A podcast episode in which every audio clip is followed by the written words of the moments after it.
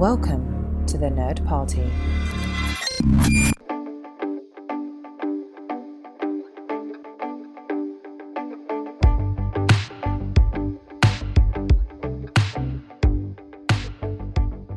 Welcome back to Throwback Paperback. I'm one of your hosts, Asia Bonilla. And I'm the other host, Charles Sheeland. And today we finish a book and we finish a whole series. We get to finish Switch and thereby the whole Savvy trilogy by Ingrid Law. For anyone who is new to our show, we're a podcast on the Nerd Party Network. We're best friends and we read and reread young adult books from our adolescence and share them with each other. This week we're finishing a Charles pick, and next week we get to start a series that I've read the first half or so of the first book, but pretty much we've never read it, either of us, but was suggested by a listener, and that is the Match Trilogy. And for the last time this week, I could say that I actually had only ever read the first book, Savvy, but now I've read all three of these books in the series, so that's fun. So I'll go ahead and quickly summarize the plot for the last time for a little while. So, the motley crew of kids, Gypsy, Dell, Samson, Nola, and Tuck, are all still running around trying to find Grandma Pat, and eventually they do locate her. And in an effort to prevent the vision from happening, they eventually actually making it come true, but they do resolve their way out of it. So, it pretty much just ends in a happy ending. And I know that's super short, but that's pretty much the basis of the plot. We're obviously going to get into a little bit more details throughout the episodes. But as far as for my impression, I will say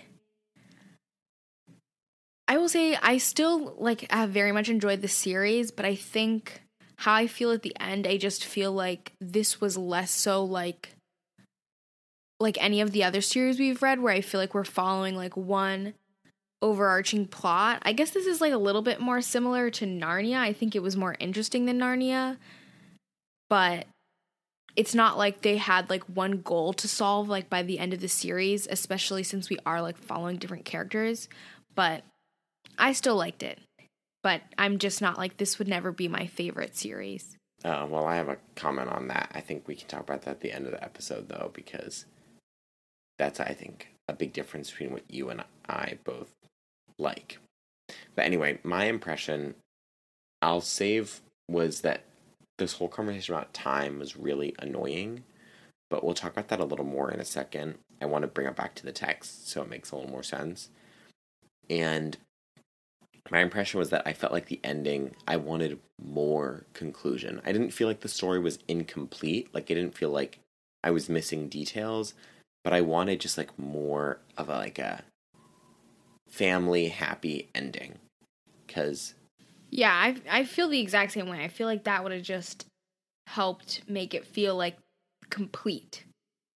Like the end of a series. Yeah. I I think like we needed Mibs and Ledge to be there, you know, like because those are the like those are three protagonists, Mibs, Ledge, and Gypsy, and I wanted to celebrate all of them at the end. Yeah. I mean, we can like talk. we should have finished with like Mibs. We should have finished with Mibs and Will Junior's wedding. Yeah, I, we'll talk more about that. I think at the end of the episode, though, because I I feel like I have a lot to say. Okay. Well, diving in, I think I made a mistake. I made a boo boo last episode. I said that they already had the cat, the kitten, Captain Stormy, because I'd accidentally read the first few pages of this reading, and then I had to like stop and was like, "Oh my god, stop reading, Charles." Um, so they didn't have the cat yet, but they get it right away at the beginning of this chapter. So sorry, that was my boo boo. So now they have the cat, and they end up driving to the hospital to help that this couple that they see on the side of the road that their car's broken down and the wife is pregnant. So they're basically trying to be good Samaritans to take this couple to the hospital. But it ends up working out for them because Grandma Pat is at the hospital, so they're able to collect her right then and there. But Gypsy immediately is like, I don't want to keep Grandma Pat in the hospital. Like, I feel like she needs to like be in my sight. And like, I understand like they're trying to keep their savvies under wraps, which I feel is like why they don't really want to stay in a public place. But I feel like her not wanting to keep Grandma Pat at the hospital, or even like just calling an adult for help, is just not lat. Uh, I almost just combined two words. I almost said a logical, like logical and rational, but both of those. I just feel it's not logical or rational because it shouldn't be on these kids to keep their grandmother from like accidentally killing herself. Like they need I think that there needs to be they need mature adults should be filling that role. And like they could have at least maybe called their dad, who I know is like on the way, but at least to like get some advice and like have an adult actually like know where their whereabouts are. But anyway, they get her from the hospital and they're like, "Oh, we're to like take her back home."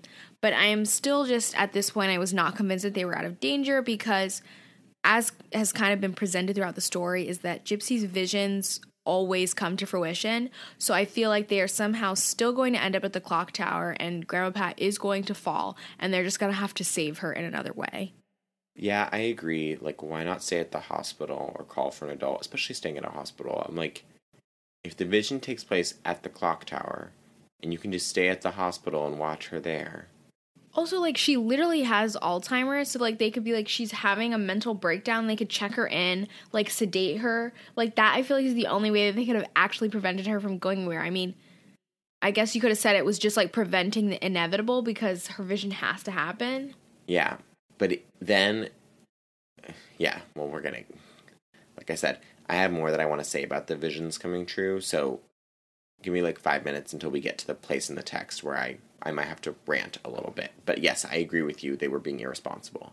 And on top of that, they definitely shouldn't have left the hospital because Samson, who is the only one of them who has a driver's license, dislocates his shoulder while they were like driving over so he can't even drive properly because one of his shoulder one of his arms is in a sling and on top of this as I don't know if we've mentioned before, but this is like there's like a blizzard going on. So now they have have Nola getting behind the wheel, which she only has her learner's permit, so she doesn't even have a license, and she's driving in a blizzard.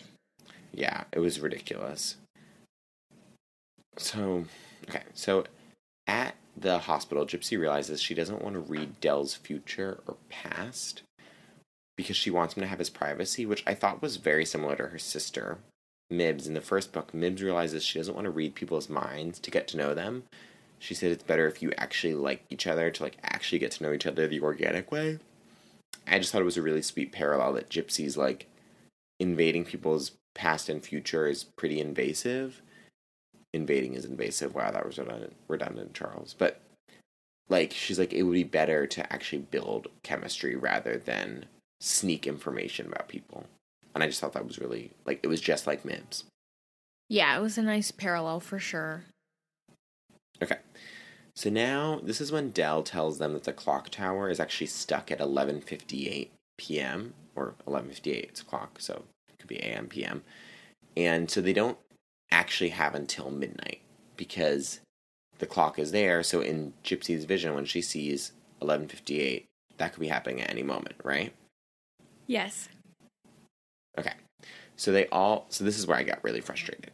They all panic and they're so rushed and they're running around. And they're trying to get to her because they're like, Grandma could be falling at any moment. But that's stupid because all of Gypsy's visions have come true. They've complete they've come true completely with no edits. Like the images she sees in her head, those happen. So,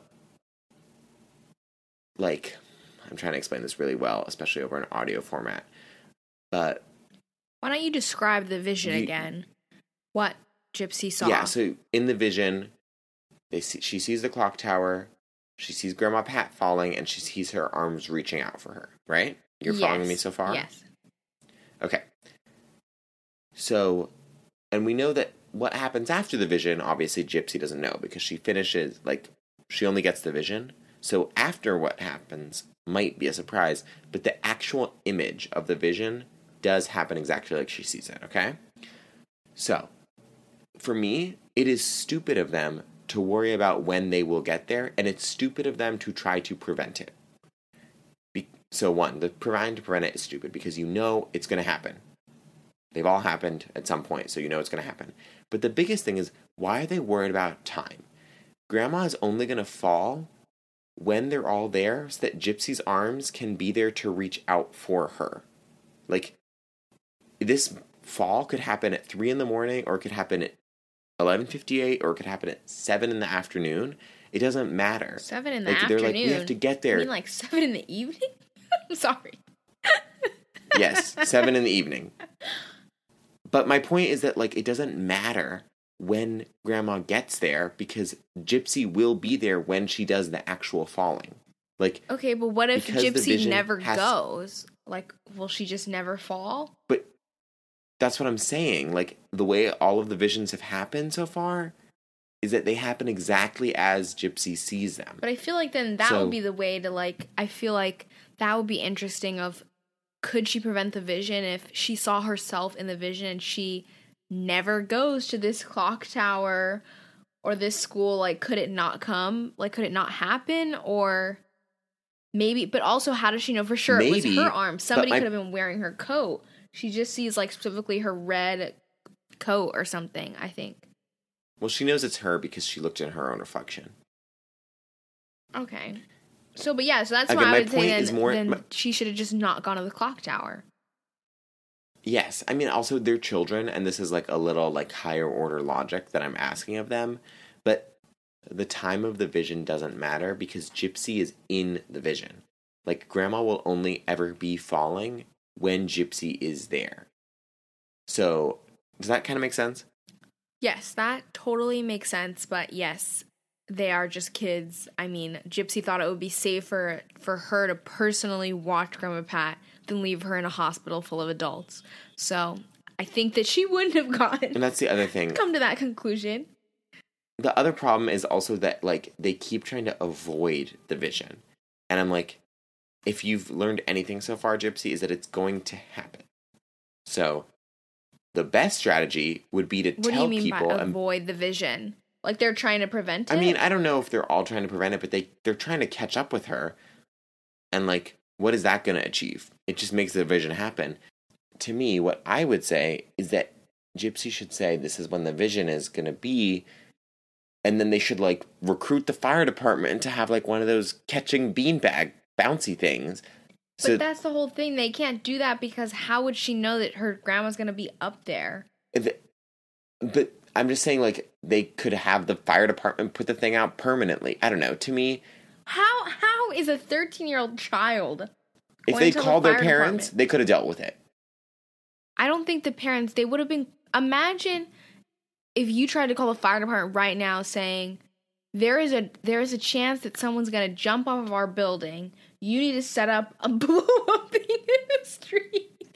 well also you could literally call and be like she's jump um she's co- she's on the edge of a building right now because you know it's going to happen that night because she's wearing all the clothes she's wearing the tiara you know it's going to happen Okay, that night that is a little bit.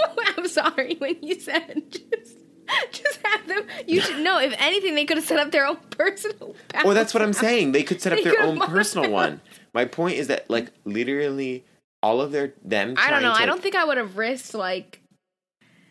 I understand what you're saying though, but I think though I was gonna say I think for why they're chasing in this is the sense of yes, Gypsy saw herself in the vision, so Grandma Pat can't fall until she's there. But I think because she closes her eyes and doesn't see the end of the vision, she's assuming that she has to catch Sure. Grandma Pat. Like she has to grab onto her. And she's she is like so I think in Gypsy's, you know, 13 year old brain, that is the only way to save her is on her. She has to grab and then maybe the other people can help her, but like she has to grab her. It's her arms. She's reaching for her. Yeah. I guess I just, I just want to bring up the time thing because But I definitely understand the frustration. again, the preventing the vision is a whole nother kettle of fish. The most important thing was when they were worried about getting there on time. I was like, that's stupid because it's only going to happen when you're there. Yeah, I think again it's just um it's more I mean they're kids and it's for kids and that's doing like some time travel Tenet stuff. So I think uh it would be too much for these little Okay. children to Well, uh, try to comprehend. But I do like your explanations. So they drive out. It goes terribly, as I just predicted. They total the car. It's a complete accident. Car is useless. And then Gypsy freezes time and Grandma doesn't stop. And so afterwards, they figure out that everyone who has the same birthday as Gypsy is immune to her time stops.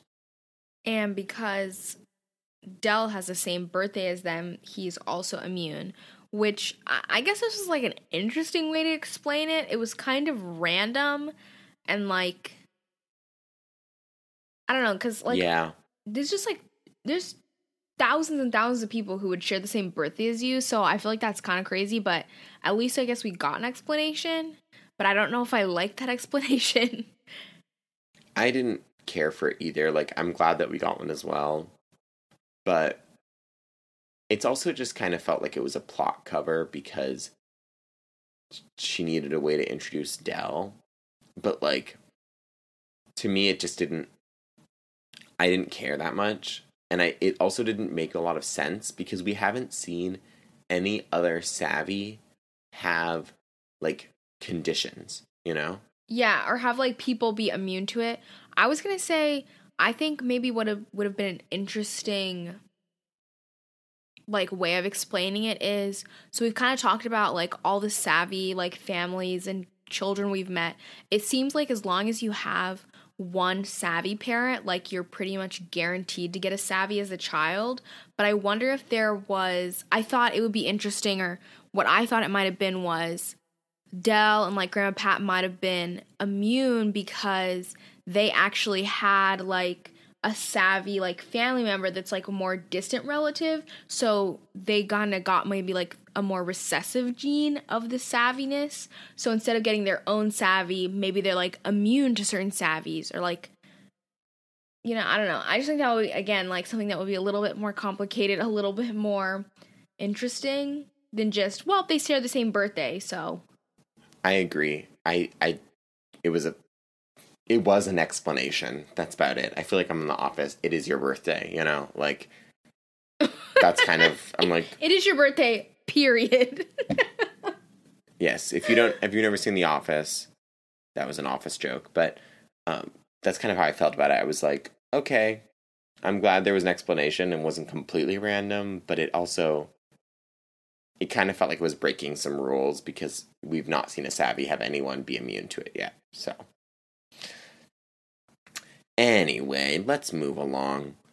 So then they also, actually, that could have been something really interesting to explore with like Ledge Ledger's mom, like how what if like she tried to tell someone what to do and they didn't, or Mibs tried to like read someone's mind with a tattoo. Like I, I don't know. I just think that was again like expanding the world building. yes, I agree. So they go to Laverne's tavern. Not an appropriate place for children to be at all, I might add. It's basically a bar. And they they're staying there for a while.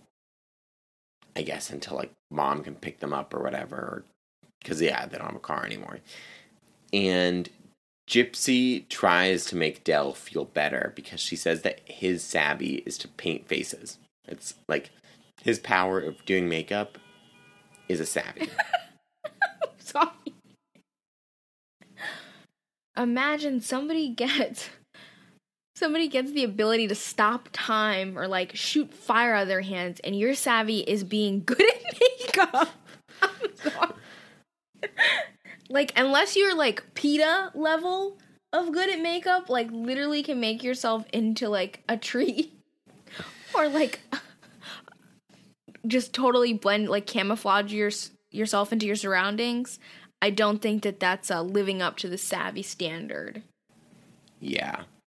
And it felt, this felt so 21st century, like early 21st century, because Dell's like, is makeup not good for a boy? And they're all like, no, it's fine. Boys can do whatever they want. Like, it's, Well, yeah, too, because when we first meet Dell, he's like being bullied by these kids because they have a photo of him and like they like I think Samson like gets a glimpse of the photo and he's like, "Is that your sister?" And I immediately was like, "Oh, it must be a photo of him like wearing makeup or like dressed up like a a woman." And I was like, "Oh, this is gonna we're definitely gonna get a lesson how like it's okay to express yourself," which is a great lesson and it's absolutely true. But we actually got a couple of them throughout the chapter because when they get the cat, Tuck calls the cat Captain Stormy Pants, and Nola's like, "How do you know it's not a girl?" And Tuck's like, "Um, Girls can be captains, can too. be girls too." And it was like, I mean, it was adorable, and I loved it, but also it was like, ooh, we're a little heavy-handed in like the, let's break down the social construct of the gender binary. No, yeah, but I mean, I do think probably It- for the time just- that it was just groundbreaking. screamed like it felt like something that was written in 2016 you know? Yeah. i was like it's right there. But it was adorable. I liked it. Don't get me wrong. So now that Dell has like embraced his inner makeup artist, he gives a full on makeover to Nola because it's kind of been described that like Nola just has like pounds of makeup on her face and it's like terribly applied. So I'm just imagining her with like raccoon eyes and just like smudged lipstick like Miranda sings. you in our freshman concert Yeah, with her raccoon eyes, just like black blobs. And so Della's like, no, we have to like make you over before you go on stage to sing. And he like does all this beautiful makeup, and then Gypsy's like, oh, my turn, my turn. Like, I want to look like pretty like that. And he immediately is like, Gypsy, like, you are just absolutely spectacular all on your own. Like, you don't need any makeup. And like, that was so sweet of him, but at the same time, the toxic person in me was like, well, what does that mean for Nola? Does Nola need the makeup? i thought that was really funny because i totally agreed i was like in the context of the It's like it was a really sweet compliment, but like he literally had just given a whole makeover and to everyone's Nola, like wow you look so good you look like your best self and then he's literally like no i'm not going to do any makeup for you mib for gypsy because you're already perfect like your best self is how you are right now, just no makeup, which is how everyone should feel. But it was just I was like, oh, that's kind of a yeah, which backhanded is true compliment. for every single person, but also like in the context, it was pretty awkward. Yeah, but they did not pick up on that one. So this actually leads me to my favorite part in the whole book: the fact that Nola can't sing. So we discovered Nola's passion; she wants to be a pop singer. They go downstairs and they get distracted, stupid, and they start to perform on a tambourine, and Nola's singing, and Nola is a terrible singer. And Gypsy's like beating the tambourine in the back. She's like, wow, Nola really can't sing. She's so bad. I hope they don't boo her. Like, I hope her heart isn't broken. And I thought that was so funny. Like, it just felt like a really clever resolution because it would be just so easy for her to be a good singer, you know? Well, it also kind of, I feel like, yeah, I feel like also her being a bad singer like helped Gypsy kind of realize that even though Nola was bad on the stage, like she wasn't embarrassed, like because she was happy like with what she was doing, and so no one was booing her or like trying to get her off the stage because she was confident in herself. Even if she was not very good, she was so she was presenting with so much confidence that like you couldn't help but like cheer for her. Which after you know from the beginning of the book when Gypsy's ex friend is like you're just like a twirling baby or whatever it made gypsy feel bad about herself whereas i feel like nola has really shown herself to be like a good role model for her and then i also liked because afterwards nola even says like to gypsy she's like did you hear my voice like i sound way better in my bedroom than on these microphones she's like maybe i don't want to be a singer anymore I know. And Gypsy's like, I hope you do something that makes you happy. And it was like, dang. Also, because even though like I also just like that because even though Nola was like super confident, she wasn't like overly confident. She was still like self aware in the moment, which I feel like is just more realistic. Yeah. Also, yeah, it was. I just thought it was really funny that, like, she's not perfect and she can recognize that, and that's okay. And she gets her standing ovation anyway because she performs the Heimlich excellently. Yeah, and literally save someone's life. She literally saves someone's life. But while all this was happening and she's singing her karaoke song, honestly, all I was thinking about was that they are not paying enough attention to Grandma Pat. As soon as Gypsy left Grandma Pat's side, I was like, well, here we go. Gypsy specifically said she was not going to leave Grandma Pat's side. She just did, which means Grandma Pat is going somewhere. And Samson's like, I'll watch her, but he's goo goo gaga for Nola, so that obviously was a lost cause. So it was just Tuck was sitting up with with Grandma Pat, which is Tuck like He's five. six? He's five. He's five. Okay. They left the five year old to watch their grandma with, as they called it, old timers disease, or actually Alzheimer's. I did think that was a cute, um, how they called it that, Yeah. the little kids. But so they leave her, they leave them upstairs in the owner of the restaurant or bar, or whatever, up in her apartment. That was so obvious that they were going to leave. Like, it was so. Well, yeah, because they left him they go unattended. Like, but as soon as Gypsy was like, as soon as Noel was like, Gypsy, you have to come sing with me. I was like, well, here we go, because Gypsy specifically said she wasn't going to leave her side, and right, look at that, she did within like twenty minutes. Yeah. And now our characters have to go rescue them. But yeah, it was so, so obvious. I mean, I think that any reader would feel that way, though. So, Yes, which they're actually pretty easily able to find them and rescue them. And they get the help of like some Marines who were in the bar. And this part, wild. This is when the book became a sci fi book because this became fantasy. Like, the Marines are just like, yes, we'll follow you. Give us your orders. And they're just like blindly following this freaking 13 year old girl who's like, I have a vision. Like, I mean, it's more than a 13 year old. It's 13 year old and then Samson and Nola are what, like 16? So, like, there's some older teenage kids, and you know, you would hope that, like, you know, Marines like would spring into action if someone was saying they needed help. I guess. It just felt like I don't know. If I saw a bunch of delinquent It, children, it felt a little random. I'll I'll admit that it felt a little random that we just had these random people thrown into the mix, and like specifically Marines, but it is what it is. So the kids with their new Marine friends are able to pretty easily track down Grandma Pat and Tuck, and they find the school, which is like boarded up because it was been closed down for a long time. So they break into the school. They climb up like a thousand stairs, which I was just like, I would have died. There's no way. Um, they climb up the clock tower, and Gypsy gets her moment of like literally saying like she'll kill herself to save Grandpa. She leaps out to grab her, but luckily Dell grabs onto her. Then Samson grabs onto him, and then the one Marine guy or girl, I couldn't honestly keep track of who was. There was one female. that one was a woman. Okay, the woman, because she was like the leader, right? Or like one of the. Yes, So she was like Corporal Hernandez or something like that. Yeah.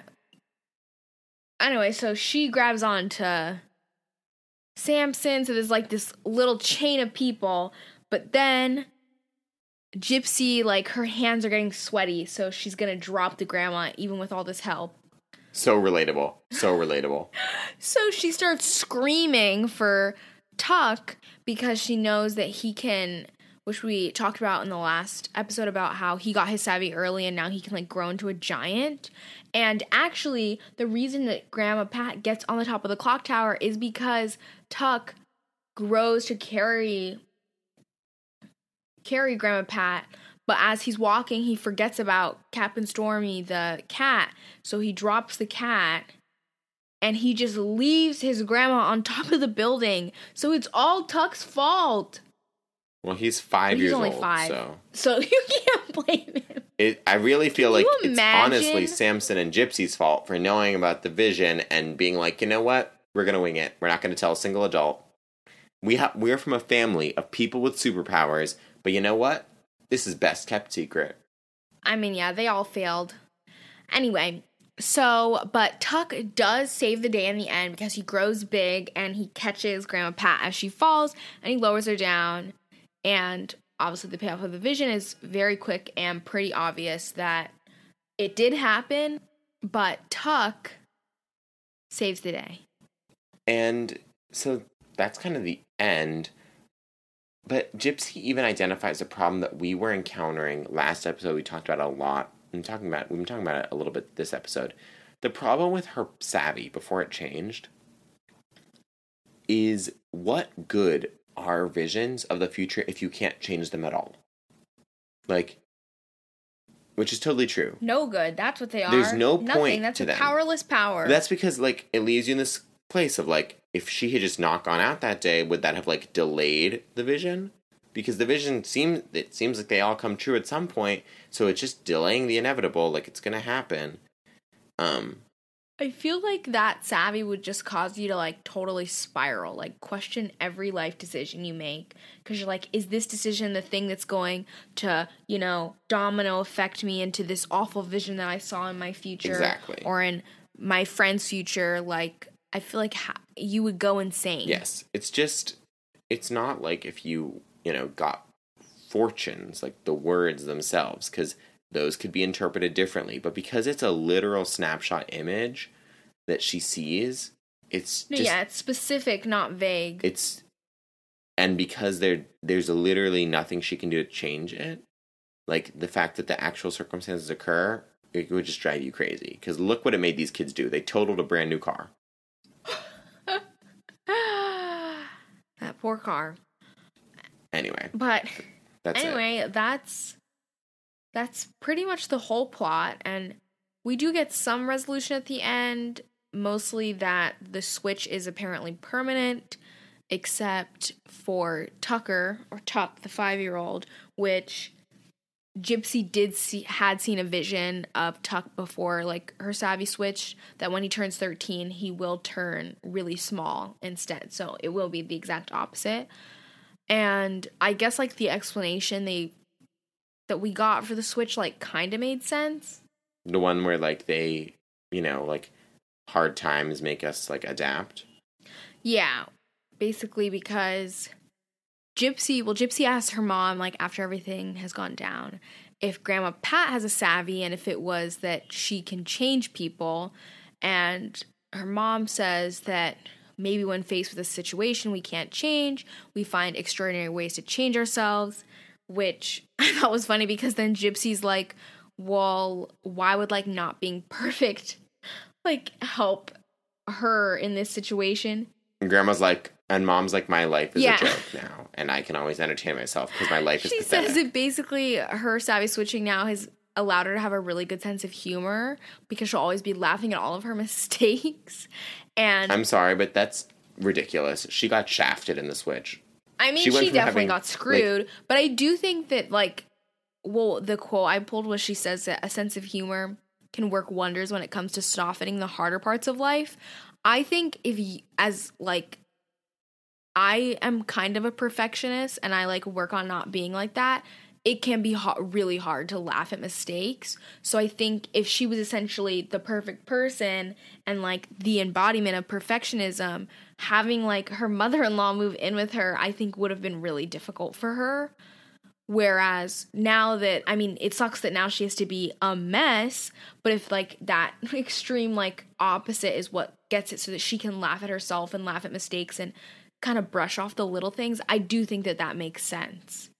I I do I still think I mean, I also just didn't really like her savvy from the beginning because it's not really doesn't really feel like a superpower. Yeah i agree. I mean her savvy from the beginning didn't make that much sense but then the replacement also didn't make that much sense.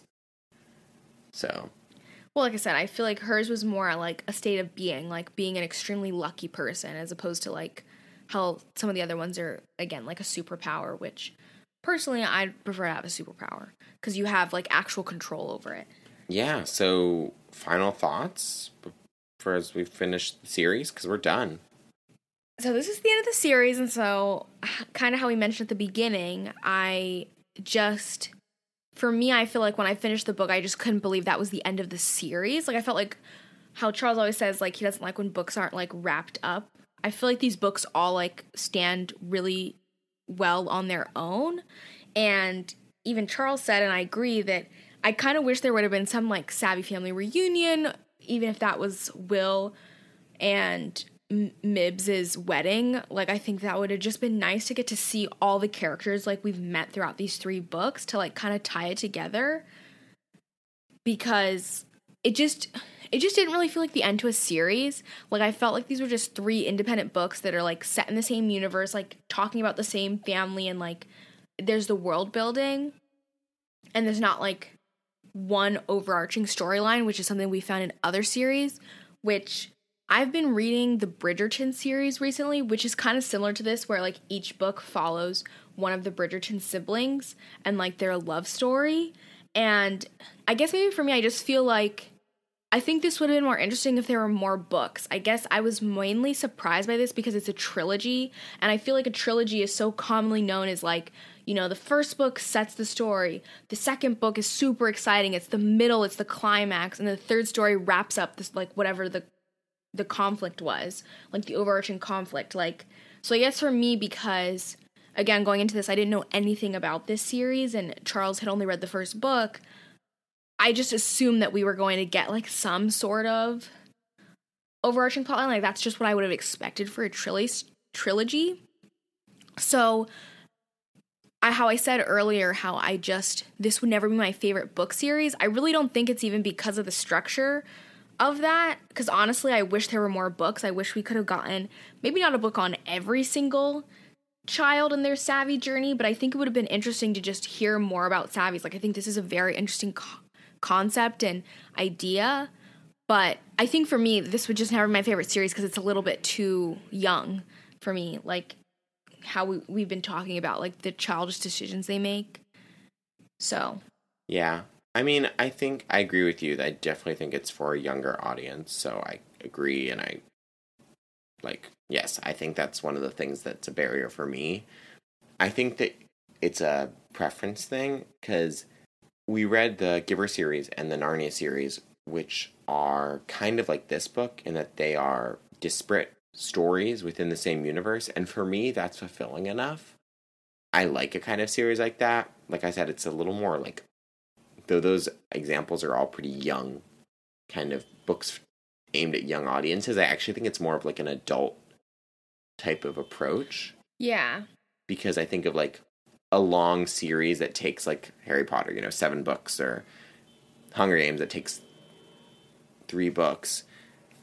Like I think of that as something that like is written for children or teenagers, like and so I feel like actually having separate books for each is more of a mature concept, but I mean, obviously I think this is a young subject matter. Does that make sense? But I don't know if I would say that that's a young concept. Like having an no, I'm saying it's a mature concept and this is young content. I mean, sorry. I meant that I don't necessarily think that that's like a mature concept. I think it's just a different way. Also, I feel like that sort of concept is just more seen in like fantasy where like you're or like fantasy or like sci-fi where you've set up a world so then you can just tell different stories within that world but i don't think that's necessarily mature i think that's just like the genre because like how you talked about narnia like I don't I don't think of it as fantasy. I mean, those examples I just gave, I guess Narnia is fantasy, but I don't think of it as because I feel like fantasy is normally following like one protagonist on their long journey. but not always I- i'm just saying that i don't think that but i don't think either is i guess i would say i wouldn't say either is like more mature than the other i think that it's just a different way of storytelling it's either like you said following one protagonist through that character's journey so it's focused on the character arc versus the world building and just exploring the world like that's just different ways of telling a story Okay, I guess. But yeah, I think like I don't really think one is more mature than the other. I think it's just different ways of telling a story. Cuz like so yeah, and for me, yeah, I don't think I necessarily like I mean, this is probably the first I I, I guess like you said we read The Giver and Narnia, but even Narnia I feel like felt more connected than this. Also those series were longer. I mean, The Giver was only one extra book. Also like The Giver like I don't know, I feel like that one some of those books just made no sense to me but or like like gathering blue don't even get me started on gathering blue but like whereas narnia which we more recently covered i feel like that one made a little bit more sense that we like jumped around because it's seven books so it's like the whole history i mean it is it's the whole history of narnia so i feel like that makes more sense to me whereas i guess for me i just my feelings are mainly I'm just surprised that this was only three books. Like I feel like with how many, even just with like the Beaumont family, there's what like six children, seven or something like that by the end. seven. Like I think it would have been interesting to like really like I, guess maybe because I'm in the Bridgerton headspace right now. Like it would have been interesting to get like a book maybe on each kid or a book like on every other kid and like on maybe some of their cousins and stuff. Like I just think that would have been and it didn't have to be like where they're connected at all, but how we're seeing each one. I just feel like this series could have been longer. So I, I guess take that point. That is ultimately why, for me, I was surprised because, again, like I said, to me, when I think of a trilogy, I think of like you think of like Star Wars, the trilogies, how we're following that person. Like, there's just so many like major trilogies, like in books and movies. Like, so I just wasn't expecting like these basically like three standalone books that just exist in the same universe around the same family, but not focusing on the same characters at all. I mean, from the first to the second book, we had more cameos of the same characters, but this third book, which I think there was a longer time jump, there um there's just like less connection. So yeah, because the only think for me, character like, who was if- really significant in two books is Samson, and he was barely in the first book. Like he was the least significant of the significant characters. yeah, so I think and I mean, yeah, honestly, if there's any character we got growth from, it was him because he was in all three books and we did kind of see him grow up, like from being a seven year old to being you know, just after kind of getting his savvy, so maybe like 14, when he's like helping Grandpa Bomba, like basically like keep his savvy and like stay alive, to now him being like 16 or 17 or whatever, and like liking a girl for the first time and like really like rediscovering himself, getting a new savvy. But I guess for me, like honestly, I think I think the series would be better if there were more books. Like if we got more. Like I feel like it feels unfinished. You heard it here first, guys. I picked out a series Asia wants to read more of.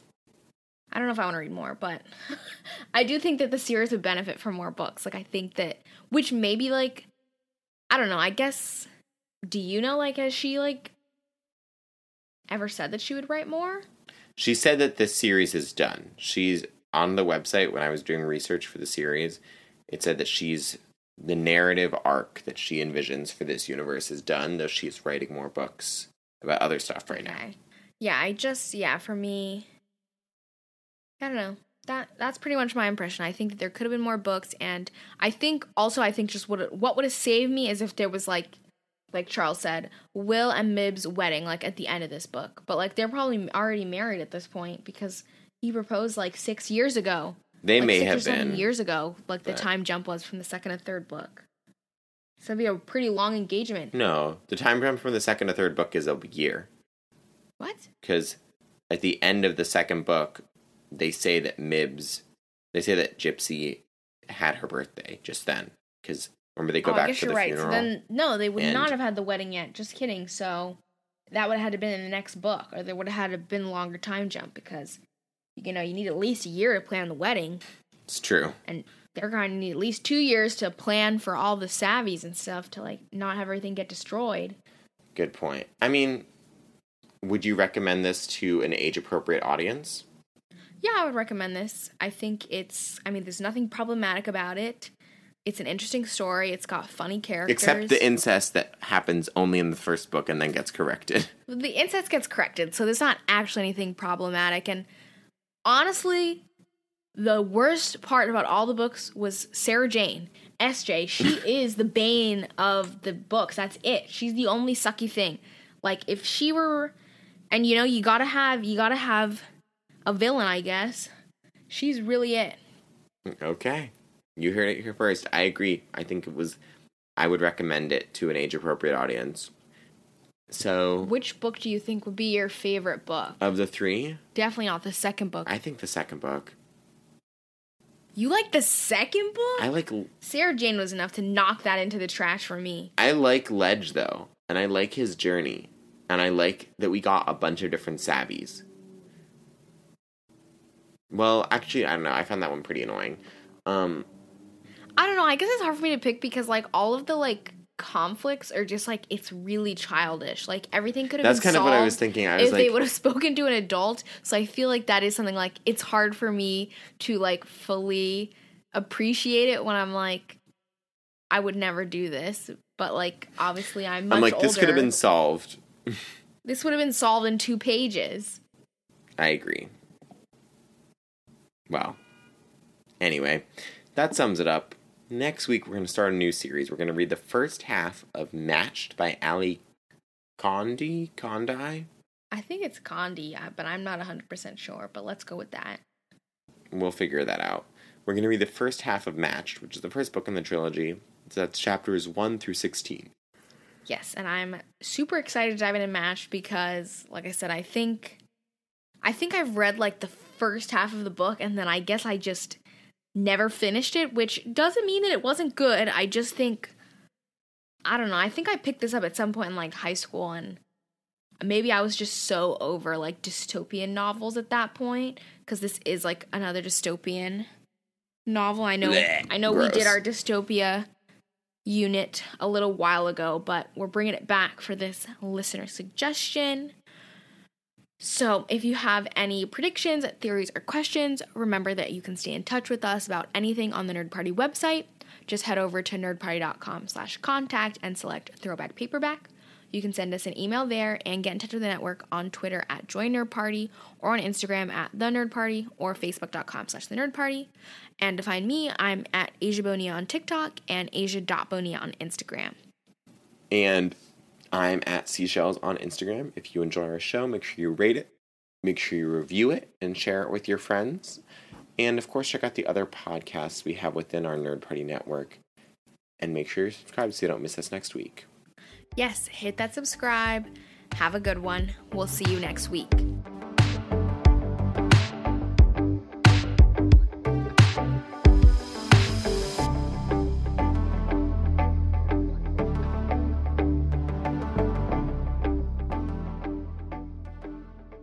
Join the revolution. Join the Nerd Party.